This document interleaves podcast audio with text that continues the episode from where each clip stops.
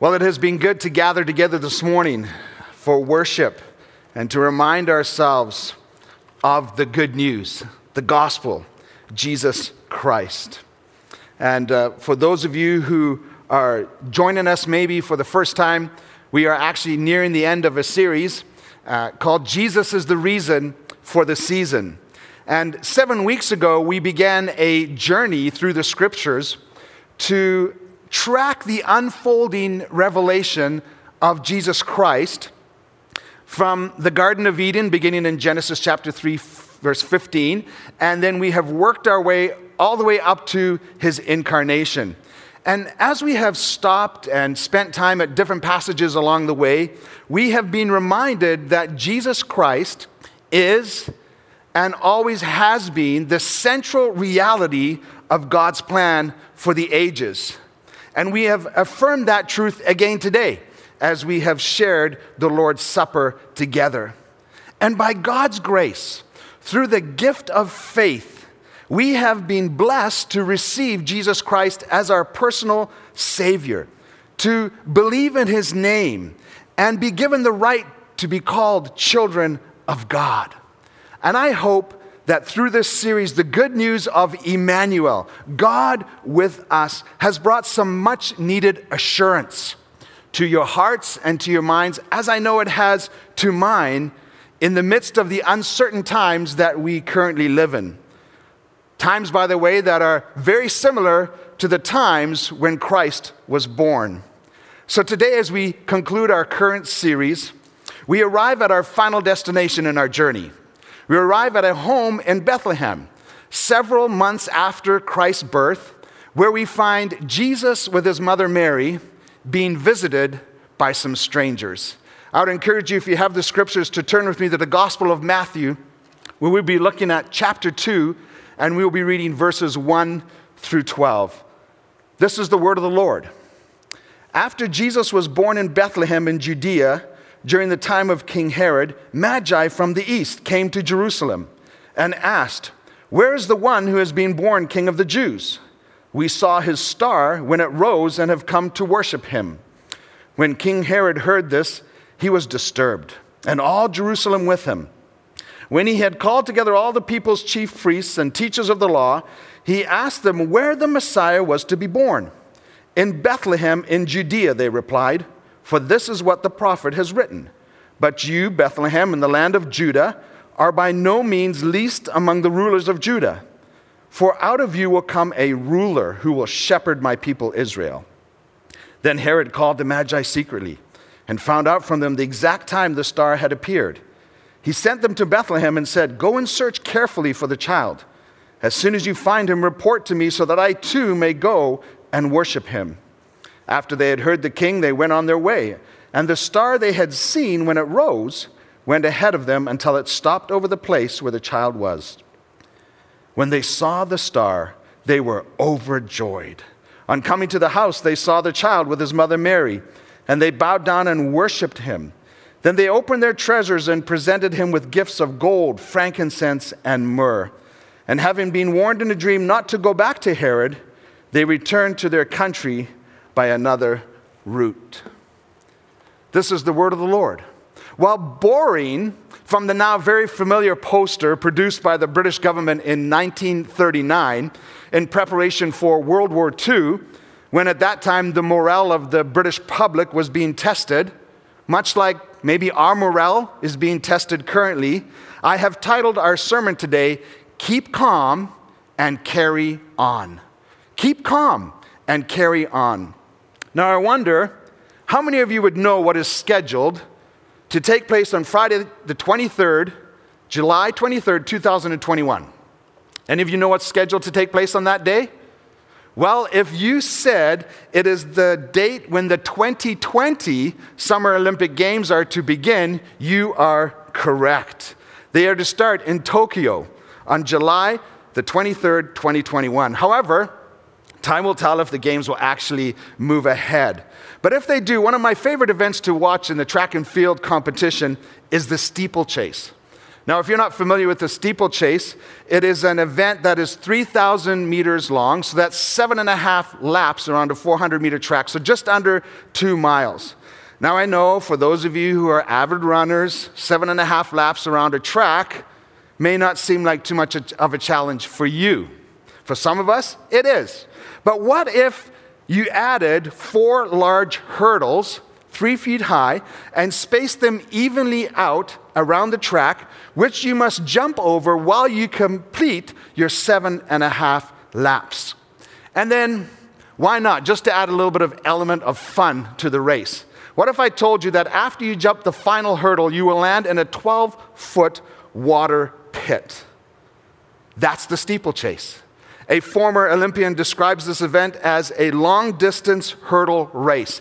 Right away, I'm out of there. Imagine that, a long-distance hurdle race. That sounds so discouraging. Or he says it's like cross-country combined with human equestrian. Well, there are 2 reasons I enjoy watching this particular event. The first reason is, the country I grew up in, Kenya, their athletes often do very well in this event. So I like to cheer them on and see how they're doing. But secondly, just watching the determination of these athletes to persevere and finish such a physically demanding race filled with obstacles and pits is inspiring.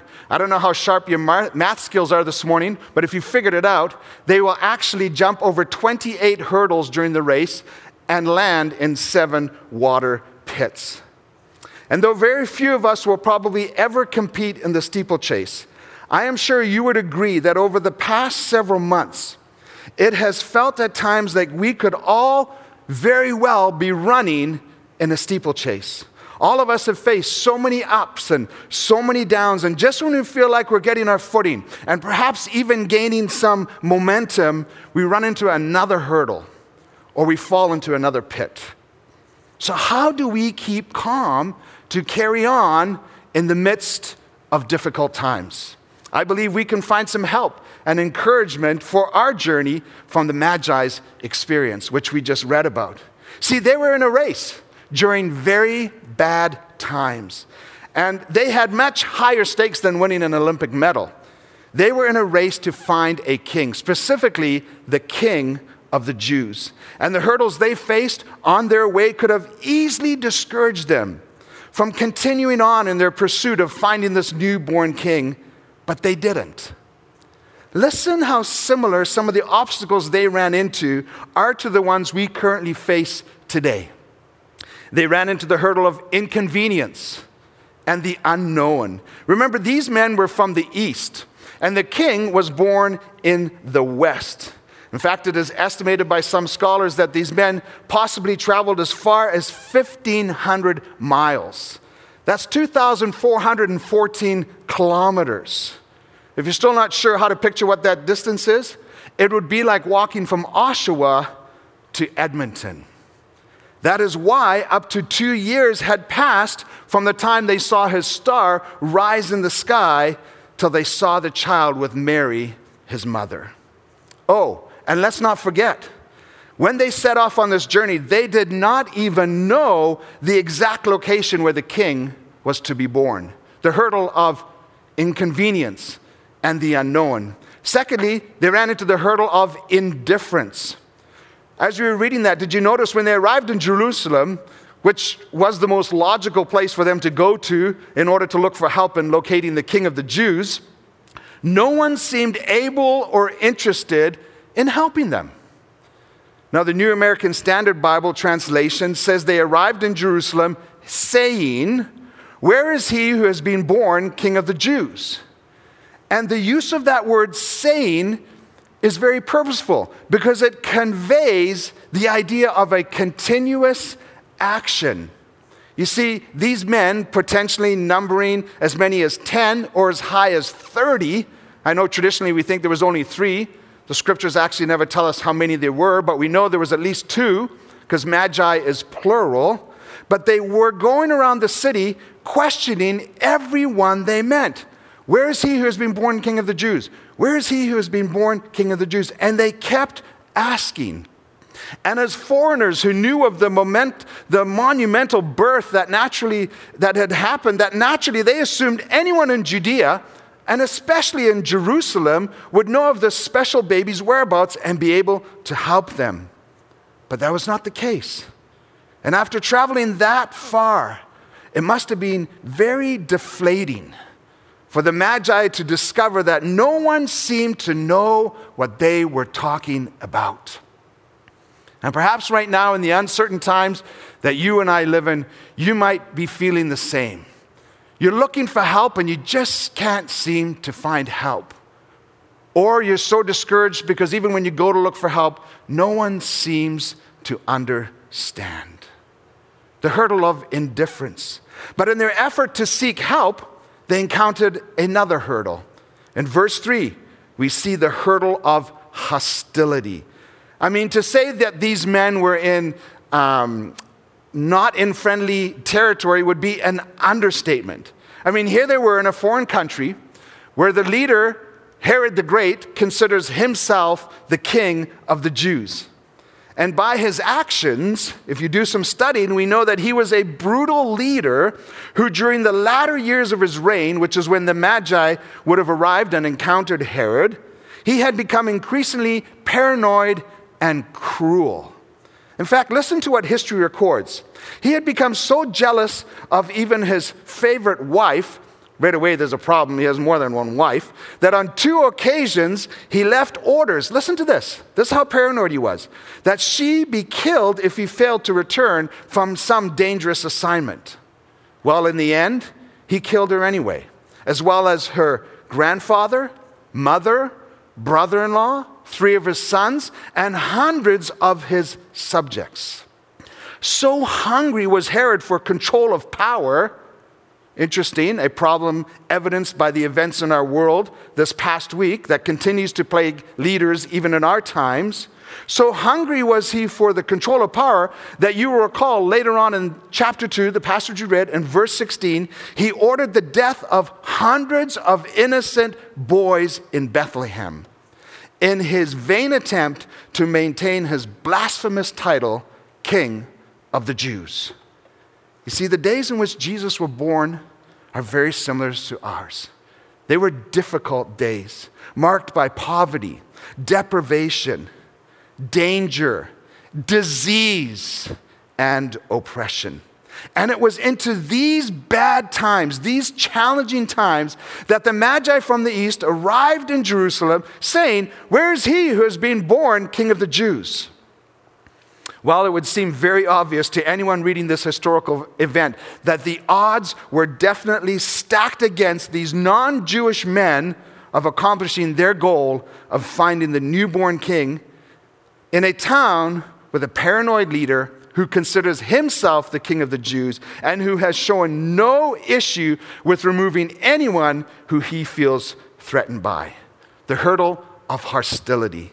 And then finally, they even were faced with the hurdle of political pressure. Yes, do you recall what it said in verse 8? Herod said to them, this brutal king, he sent them to Bethlehem and said, "Go and search carefully for the child. As soon as you find him, report to me so that I too may go and worship him." Hurdles, obstacles that they faced on their journey, very similar to what we face today. So what kept these men calm to carry on, traveling 1,500 miles in the midst of these difficult circumstances to find this newborn king? Well, I would suggest there were at least three things that they did, three insights that I noted while I studied this passage this week, which we can apply to our own journey that will help us to keep calm and carry on in the midst of bad times. The first thing I noticed about these wise men is they relied on the Word of God. They relied on the Word of God. I don't know about you, but have you ever wondered how these men from the East knew what they did about Jesus when they saw his star rise in the East? How, as Gentiles, did they have so much knowledge of the Hebrew Scriptures to understand the prophecies surrounding the coming king? Well, knowing a little background to who these men were was helpful to me this week in answering those questions, and I hope it'll be helpful to you as well. Anyone who is familiar with this event knows these men were astrologers. They were students of the stars. However, it would be a huge mistake to think of them as just some kind of isolated neighborhood stargazing club. You know, like clubs we have in our own neighborhood. Jen and I live across from a small elementary school, and its soccer field in the back is the congregating place for a dog club in our neighborhood. All the owners who have dogs have begun to build relationships with each other, and you see them faithfully meet in that back field so that they can enjoy some time together and their pets can play with one another. Now, that's a club, but I really don't think those people have much influence on what's going on in our city or in our region. But that was not the case with these Magi. No, they were more than just some neighborhood stargazing club. Yes, they were astrologers. But in addition, because of their knowledge of science and agriculture and mathematics and history and the occult, they became very prominent, high-ranking officials with power and influence in both the religious and political affairs of their land, which was Persia, subsequently the Babylonian Empire. You see, that is why their questioning of the citizens in Jerusalem caught Herod's attention and caused him to be disturbed, literally to be in turmoil, and the scripture said, in all Jerusalem with them, because this group of men were not lowly shepherds. They were a powerful group of advisors, and he knew they were men of influence. Quick time out. What I love about that is the grace of God reaches both the lowly shepherd and the high, powerful people of influence. Isn't that something? But that is why they caught Herod's attention. It was because of who they were. So how did they know all this knowledge of the Hebrew Scriptures? Well, their ancestors were influenced by Daniel. Listen closely as I take you through this. It's so exciting. Remember when Daniel was taken captive by King Nebuchadnezzar and taken to Babylon along with his buddies Hananiah, Mishael, and Azariah, better known as Shadrach, Meshach, and Abednego? Well, listen what it says in Daniel chapter 2, verse 48.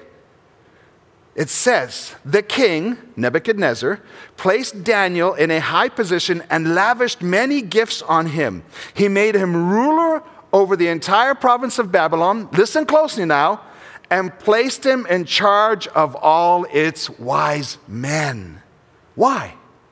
Because Daniel was able to interpret the king's dream, something the local Babylonian magicians, enchanters, sorcerers, and astrologers were unable to do. So because of Daniel's high position and the great respect he had amongst these men, it seems certain that the Magi of Daniel's time learned much from him regarding the one true God, the God of Israel, and listen closely, about his will and plans for his people through the coming of a glorious king. And their knowledge would have then been passed on to the following generations of Magi, causing the Magi we encounter here in Matthew's gospel to be familiar with Daniel's prophecies, including Daniel's reference to the timing of the coming Messiah in Daniel chapter 9. Wow. Do you see how the incredible grace of God was working all things out for the Magi that we see here in Matthew's gospel long before they began their journey in search of he who has been born King of the Jews? This should bring great encouragement to our souls. Don't allow the bad times you and I may be going through to cause us to doubt if God is working all things out. For we know, Romans 8:28, that in all things, God is working for the good of those who love him and who are called according to his purpose. But it gets better. Listen to this. The Magi here in Matthew chapter 2 would have also been familiar with another fascinating Old Testament messianic prophecy, which God actually delivered through one of their own ancestors. Yes, named Balaam in Numbers chapter 24, verse 17. You will remember in Numbers 22 and following, Balak, the king of Moab, had become afraid of the increasing power and might of God's people as they journeyed from Mount Sinai to the edge of the promised land. So what did he do? He called on the service of a man. Where from? The east. The same area where these wise men were from, named Balaam, who practiced magic and divination. And Balak hired him to actually curse the people of Israel. You can read about it in Numbers 22, verse 6. But as the story unfolded, God made it clear to Balaam that he is not to curse the Israelites, but to bless them. And listen to what he prophesies in Numbers 24, verse 17. This is so amazing. I see him, but not now. I behold him, but not near. A star, a symbol for light, will come out of Jacob. A scepter, a symbol for authority and kingship, will rise out of Israel. Amazing. Here we have a man from the east prophesying of a coming star and a king among the Jews. And these wise men in Matthew's gospel would have known of their ancestors' prophecy and its meaning because Daniel would have spoken to their ancestors about its meaning. Isn't God's grace incredible? He is so working behind the scenes of what you and I are going through. So in the midst of bad times, these wise men from the east relied on the word of God. And by his grace, they understood it well enough to believe that this child was the promised king of the Jews, the promised Messiah, and they should follow the star. You see, what God had foretold through Balaam had now come to pass in the birth of Jesus Christ. And their belief in what God had revealed in the scriptures was evident by their response. They displayed an unwavering reliance, a dependency in the truth of Scripture. And that reliance enabled them to remain calm and carry on, in spite of the hurdles they would face on their journey to find the one who has been born King of the Jews. I want us to take a few seconds and contrast their response to that of the other group of prominent, influential men we run into in this passage, the chief priests and the scribes in verses 3 to 6. These were the men who made up the temple hierarchy.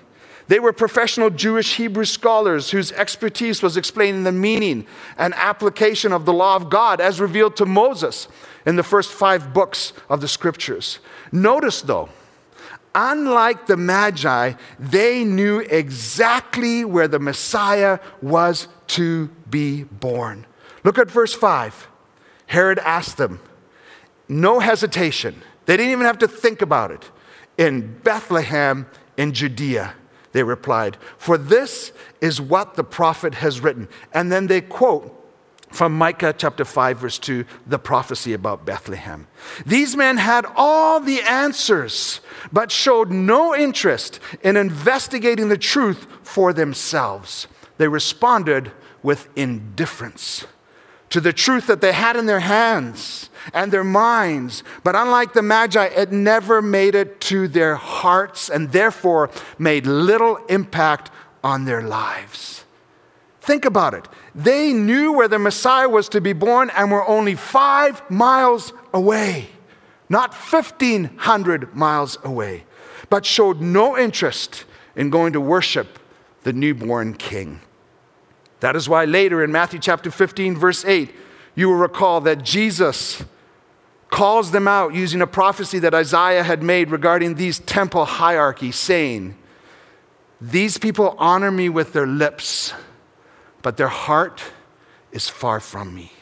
There's a warning in here for us, brothers and sisters.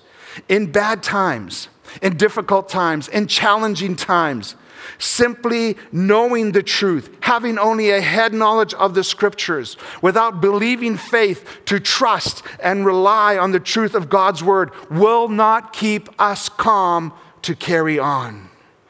And an unchecked attitude of indifference to the scriptures will sadly often progress into hostility towards the truth. And in Matthew chapter 26, we see the same group of religious leaders plotting to kill Jesus. The wise men relied on the word of God in the midst of difficult times. The question you and I have to ask ourselves today is, what am I relying on to keep calm and carry on in the midst of challenging times? to keep calm and carry on in bad times, we would be wise to do what they did. We must rely, hold tightly, treasure what God has said in His Word and revealed to us. And if we do, He will give us wisdom, just as He gave it to the Magi to navigate bad times. They relied on the Word of God. The second thing they did that I note, they displayed trust on their journey. Although they were familiar, as we've just talked together about, of the Hebrew scriptures and prophecies surrounding the coming new king, they were unaware, as I alluded to at the beginning, to the fact that the Messiah was to be born in Bethlehem. Because if they had known about Micah's prophecy, they would have never traveled to Jerusalem. Instead, they would have gone directly to Bethlehem. But they believed and relied on what they knew from the scriptures, that a star shall come out of Jacob, a scepter shall rise out of Israel. And when God gave them the sign of His star, the one called King, rising in the sky in the east, they headed off in search of the King of the Jews, even though they were unaware of their final destination. My wife and I have traveled a lot with our kids and taken great camping trips across to the Grand Canyon. And my wife and I traveled from BC to Ontario shortly after we were married so she could go to Queens. I can tell you, we never headed out on any of those trips without knowing what our final destination was. They knew what they were searching for, but they did not know the exact location where they would find what they're searching for. But they kept going. Perhaps some of you are in that place right now, in the midst of these challenging times, lacking direction, not knowing where this is going to take us. May I suggest it would serve us well to follow the example of the wise men by holding on to the promises of God's word and trust.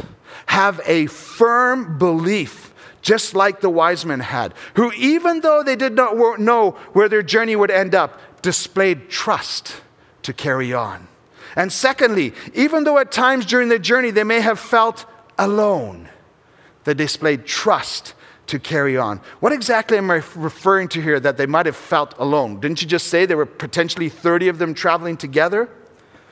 Listen to this next section very carefully.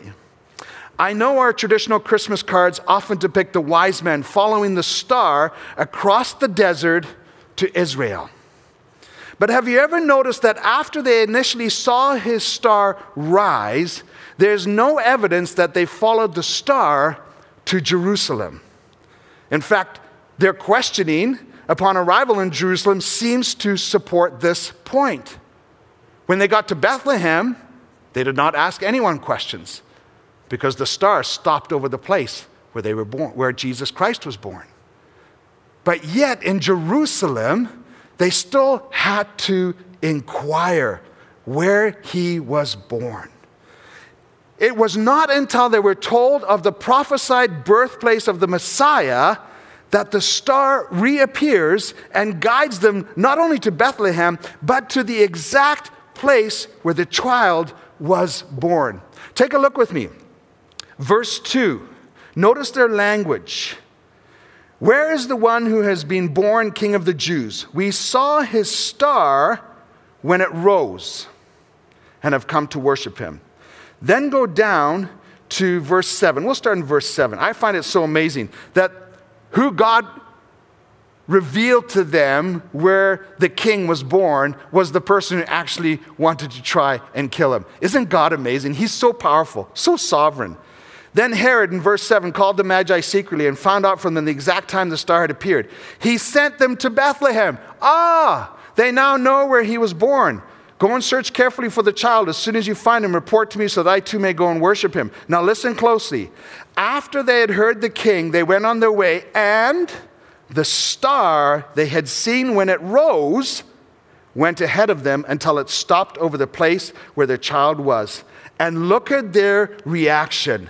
When they saw the star, verse 10, they were overjoyed. So, what am I saying here? How can this be? Did the star disappear? Well, since the Bible does not identify or explain the star, and I think that's so intentional on God's part because he didn't want us to get distracted by what that is. He wanted us to see the bigger picture that he is sovereign and he is gracious and he is the means of grace by which people can find Jesus. So what was this then? Well, we can't be dogmatic, but it may have been the glory of the Lord, known as the Shekinah glory of God. You'll remember throughout the Old Testament, we see God's glory being manifested as light. And interesting, the Hebrew and the Greek word for star is also figuratively used to refer to a brilliant radiance. And so we know that the Shekinah glory of the Lord was manifested as light, God radiating his presence in the form of light. You remember the pillar of fire that led his children through the wilderness. What about Moses when he went up to Mount Sinai? It says that the glory of the Lord appeared to those like a consuming fire. And what else do we know about the Shekinah glory of God? It could move. It guided and pointed people to the presence of God. Stars move from the east to the west. But the light, the star that led the wise men from Jerusalem to Bethlehem had to go south. So in spite of not knowing the exact location where the King of the Jews was to be born, and in spite of having the sign God had given them disappear for the majority of their journey, they saw it when it rose, then traveled for 1,495 miles. And then when they found out where the child was born in Bethlehem, revealed to them by God through God's grace, the star reappears and guides them for another 5 miles and stops over the house. So for the majority of their journey, they could have felt very alone, but they did not give up. Rather, they displayed trust on their journey, trust built on their reliance on the Word of God. And as one author says, trusting God is faith in action. And what is the outcome when we trust God, when we put what we know and what we believe into action? Isaiah 26 verse 3 and 4 says, "You will keep in perfect peace those whose minds are steadfast because they trust in you, trusted the Lord forever. For the Lord himself is the rock eternal." They displayed trust on the journey. Here's the question we have to ask ourselves. Do my actions display a steadfast trust in God in the midst of difficult times? Oh, may God help us to grow in trust. Trust him in the journey so we too will follow. And what does that look like? Well, Jesus, our King, the one the Magi's were in search of, says in Luke 9:23, "Whoever wants to be my disciple must deny themselves, take up their cross daily, and follow me." They relied on the Word of God. They displayed trust on the journey. And finally, they had one desire. In the midst of facing hurdles of inconvenience, the unknown, indifference, hostility, political pressure, there was one burning desire that motivated them to keep carrying on. And that was to find Jesus and worship him. There is nothing that compares to the worth of finding Jesus and worshiping him. The wise men obviously thought all other pursuits were of lesser significance in comparison to this one desire, so much so that they dedicated 2 years of their lives to finding it. So how did they find him? The answer is they found Jesus in exactly the way everybody else who has ever found Jesus, including you and me, found him. They were led to him by God's grace. John 6 verse 44, Jesus says, "No one can come to me unless the Father who sent me draws them." I love what Dr. Boyce says in his commentary here, "From the very beginning of their journey, when the star first appeared to them, God was in charge of their journey. As he led them step by step through all the different obstacles and hurdles to Jesus. God was behind every means of grace on their journey. As he has been, be encouraged by this, and as he will continue to be, even in our journey in the midst of difficult times." Think about it. God had already done the really hard part of bringing Jesus to them. That is what the incarnation is all about. Yes, the wise men traveled 1,500 miles from Persia to Bethlehem, but before they had even started out, God had traveled the infinitely greater distance from heaven to earth, from the throne of glory to a manger, that Jesus might be found. So that we who were once far off because of our sin would be granted the opportunity because of his grace to find Jesus and worship him, to repent and believe the good news that he will save his people from their sins. And when God, by his grace, allows individuals to hear the good news and then leads them to Jesus like he did the Magi, people in the midst of bad times can experience joy if they act on the desire placed in them by God to meet Jesus and worship him, the King of Kings, by surrendering their lives to his lordship and giving their best to him. Look how they worshiped. Verse 10 and 11, when they saw the star, they were overjoyed. On coming to the house, they saw their child with his mother Mary and bowed down. They recognized they were before a king and worshiped him. How? By giving their best. Then they opened their treasures and presented him with gifts of gold, frankincense, and myrrh. John Piper says it correctly. God wields the universe to make his son known and worshiped. And if you're a follower of Jesus Christ, I pray that your heart is being strengthened this morning, that God did whatever he needed to do to get you to the place where he could introduce you to Jesus and you became a worshiper of Jesus, a disciple, a follower of Jesus. If you have been led to Jesus by God's grace and surrendered your life to following him, then live for this purpose. Have this one desire. Give your life for this cosmic, global purpose of God, the glad praise of Christ from all the peoples of the world. The encouragement we can take from the Magi's experience is that in the midst of bad times, we can experience joy if we act on the desire to daily meet with Jesus and worship him. So if we find ourselves struggling to experience joy in the midst of difficult times, or if we lack the desire to worship Christ in the midst of bad times, then perhaps an honest audit of what desires really dominate our hearts and minds needs to take place.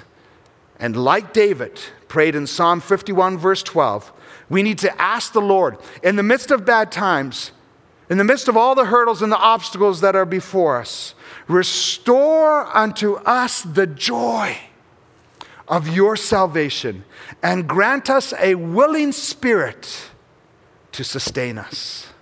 They had one desire, to find Jesus and worship him.